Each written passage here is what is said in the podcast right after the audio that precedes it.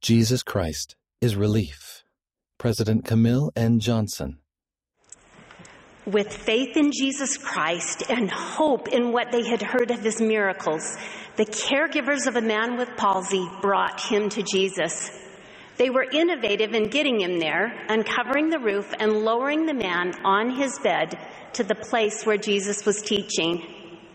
When Jesus saw their faith, he said to the man with palsy, Thy sins are forgiven thee.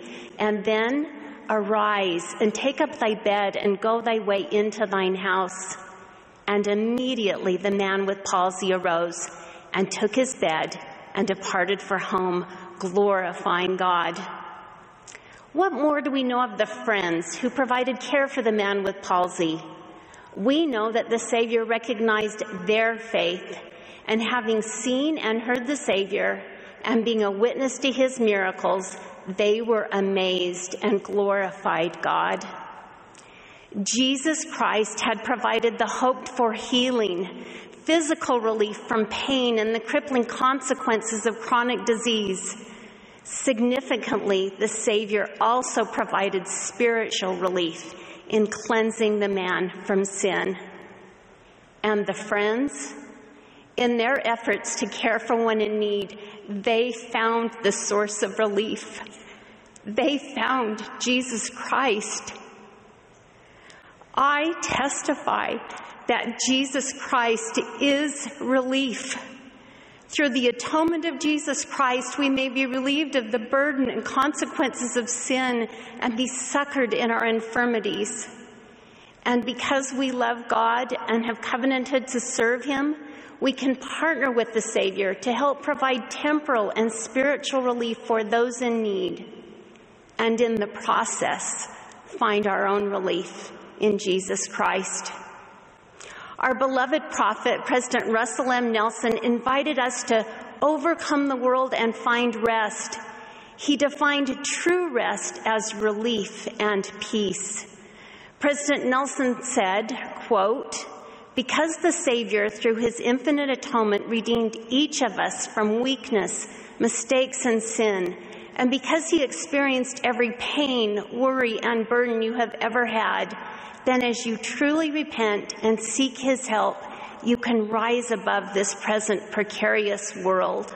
Close quote. That is the relief Jesus Christ offers us. Each of us is carrying a metaphorical backpack. It may be a basket balanced on your head, or a satchel, or a bundle of things wrapped in cloth and thrown over your shoulder. But for our thinking, let's call it a backpack. This metaphorical backpack is where we carry the burdens of living in a fallen world.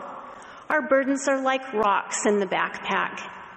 Generally, there are three kinds rocks they're of our own doing because of sin, rocks in our backpack because of the poor decisions, misconduct, and unkindness of others, and rocks we carry because we are living in a fallen condition. These include the rocks of disease, pain, chronic illness, grief, disappointment, loneliness, and the effects of natural, natural disasters. I joyfully declare that our mortal burdens, these rocks in our figurative backpack, need not feel heavy. Jesus Christ can lighten our load. Jesus Christ can lift our burdens. Jesus Christ provides a way for us to be relieved of the weight of sin. Jesus Christ is our relief. He said, Come unto me, all ye that labor under heavy laden, and I will give you rest. That is relief and peace. Take my yoke upon you and learn of me, for I am meek and lowly in heart, and ye shall find rest unto your souls. For my yoke is easy and my burden is light. That the yoke is easy and the burden is light presumes we get in the yoke with the Savior, that we share our burdens with Him, that we let Him lift our load. That means entering into covenant relationship with God and keeping that covenant, which, as President Nelson has explained, makes everything about life easier. He said, quote, Yoking yourself with the Savior means you have access to His strength and redeeming power. Close quote. So why are we stingy with our rocks?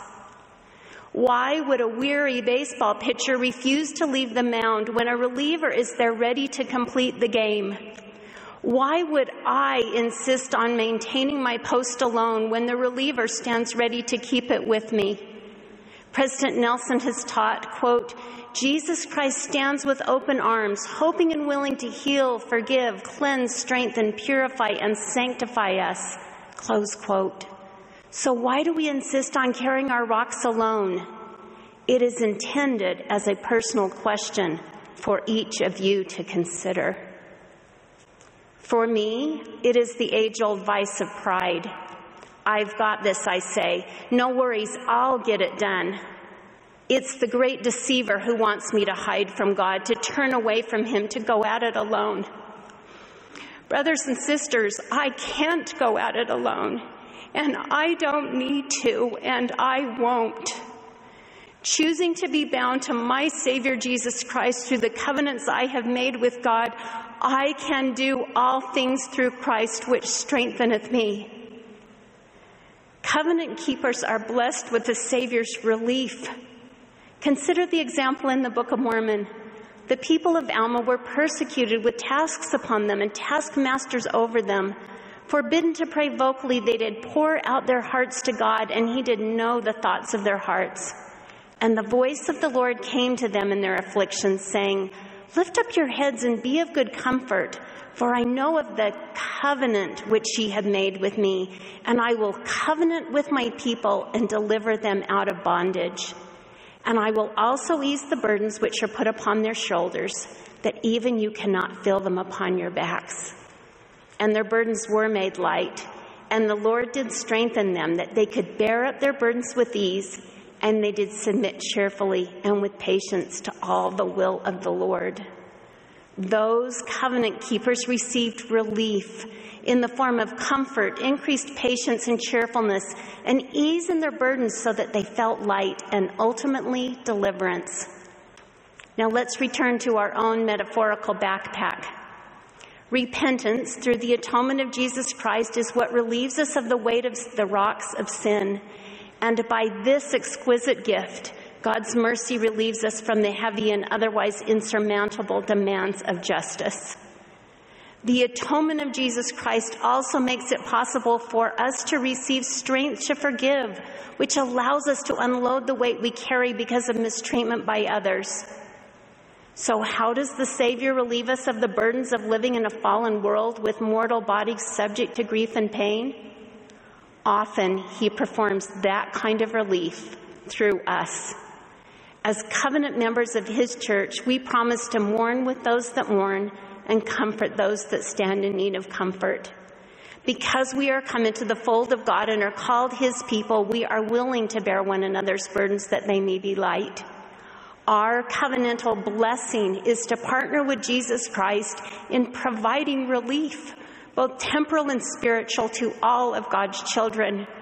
We are a conduit through which He provides relief. And so, like the friends of the man with palsy, we succor the weak, lift up the hands which hang down, and strengthen the feeble knees. We bear one another's burdens and so fulfill the law of Christ. As we do, we come to know Him, become like Him, and find His relief. What is relief? It is the removal or lightening of something painful, troubling, or burdensome, or the strength to endure it. It refers to a person who takes the place of another, it is the legal correction of a wrong. The Anglo French word comes from Old French, the word relever, or to raise up, and from the Latin relevare, or raise again. Brothers and sisters, Jesus Christ is relief. I testify that he did rise again on the third day, and having fulfilled the loving and infinite atonement, stands with open arms, offering to us the opportunity to rise again, be saved, and be exalted and become like Him. The relief He offers us is everlasting. Like the women visited by the angel on that first Easter morning, I wish to go quickly and with great joy to bring the word that he is risen. In the name of our Savior Jesus Christ, amen.